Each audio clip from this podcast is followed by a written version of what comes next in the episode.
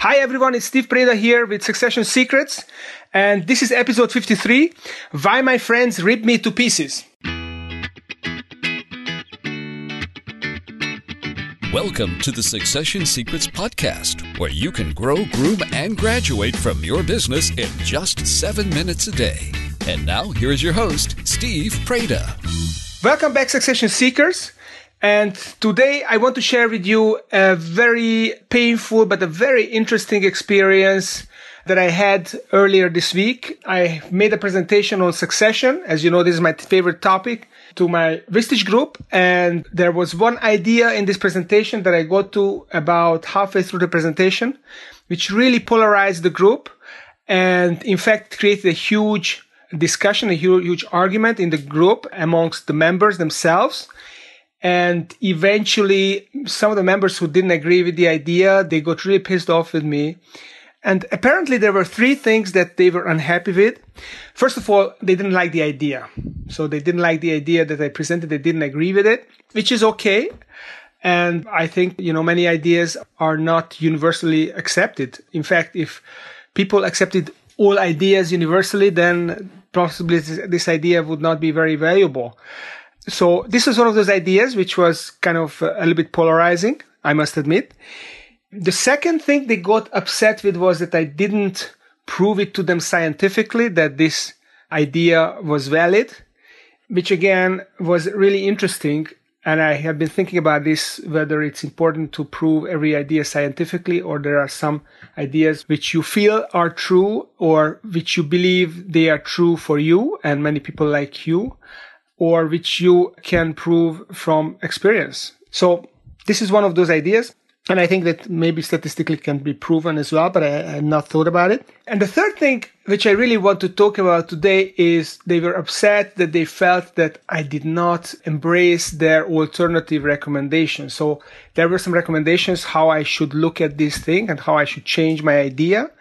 And I basically didn't commit to changing my idea. And and people felt that it was defensive and I was not being vulnerable to accept that idea. And, and actually, so this is the main point of my discussion today on how we react to ideas and criticism. And there is a school of thought which says that vulnerability, especially when you're in a safe environment, vulnerability means that you disarm yourself and you open up to the ideas and inquiries of others. And you basically go into a state where you can evaluate them in the moment and can essentially allow them to influence you. So that's one school of thought. And I have another school of thought, which many of you may resonate with. But before I go there, let me tell you a story. So when I was an investment banker running my own business, in many instances, there were emotionally intense situations. So we were working for business owners, entrepreneurs who were selling their business or they thought that they were going to sell their business, but sometimes they were not sure whether they would really sell their business. Sometimes they didn't get the price that they were looking for and they decided not to sell it. Sometimes the business started to underperform and they ended up not being able to sell it. So it was a very dynamic situation and different people uh, reacted to these situations differently. And there was a particular instance where we helped a pair of business owners who owned majority stake in another company other than their own. It was in the countryside of Hungary. In uh, it was in eastern Hungary, and this company was uh, producing lamps for IKEA, and they were also very famous for their coffee makers that they manufactured. So kind of they were a two trick pony kind of company. And the owners, the, the majority owners were my clients and the minority owners were the managers of the company. And there was a, a conflict between the two.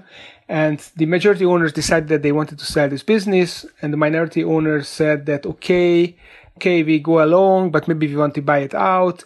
So eventually we made a contract with the company where the company gave us the mandate as investment bankers to do a transaction and it may be a buyout, it may be a sale. It was an open contract from that respect.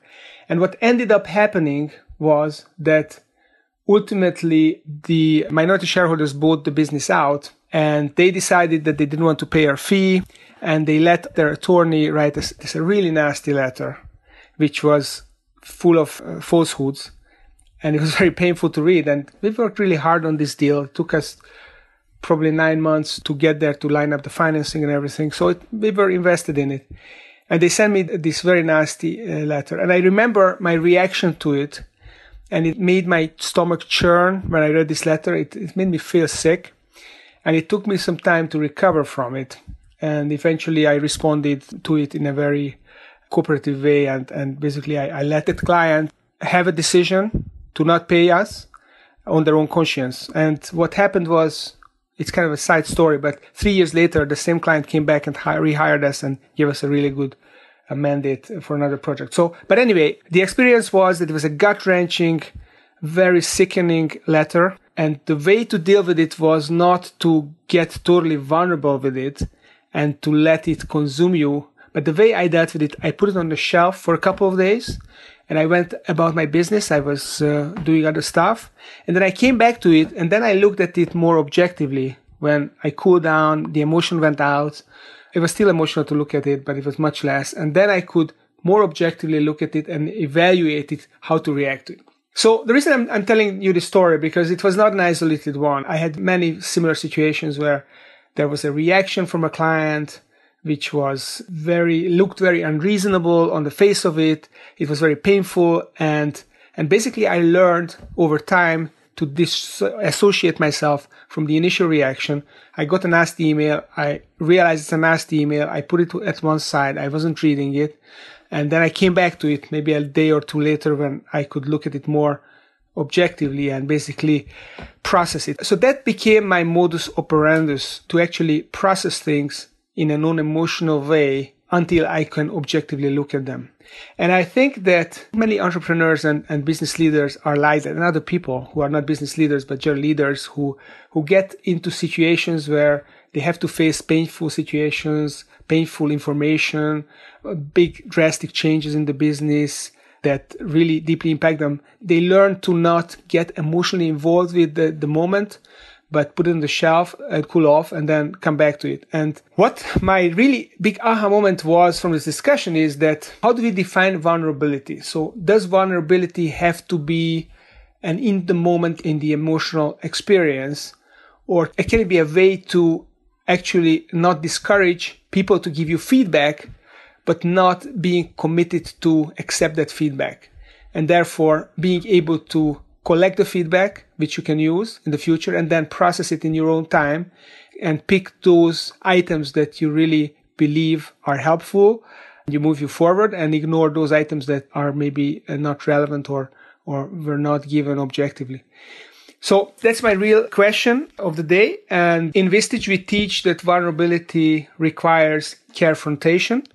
So in a Vistage group, we expect people to be vulnerable, but we also provide a carefrontational environment where that person feels that we want the best interest, we have their best interest at heart, and we give them tough love, but in a concerned way. So we are not out there to humiliate them, we are out there to help them. So that's the giver that's from the side of the giver who gives the feedback but on the side of the receiver i think it's it's really a question. I mean i'd like your input on this but does vulnerability mean that you have to be emotionally impacted in the situation or does it mean that you have to stay open and encouraging to receive the feedback but you don't have to commit and process the feedback on the spot so let me know your comments. Please send me an email or make a comment in uh, on social media if you have the courage to do it publicly, or you can send me a direct message through social media, whatever is more convenient for you. And I look forward to hearing from you. And in the meantime, please remember your succession is success. Thank you for listening to the Succession Secrets Podcast. Make sure you check out successionsecrets.com for archive podcasts and transcripts and entrepcoaches.com. That's E N T R E P coaches.com to download your free copy of the Your Terms newsletter.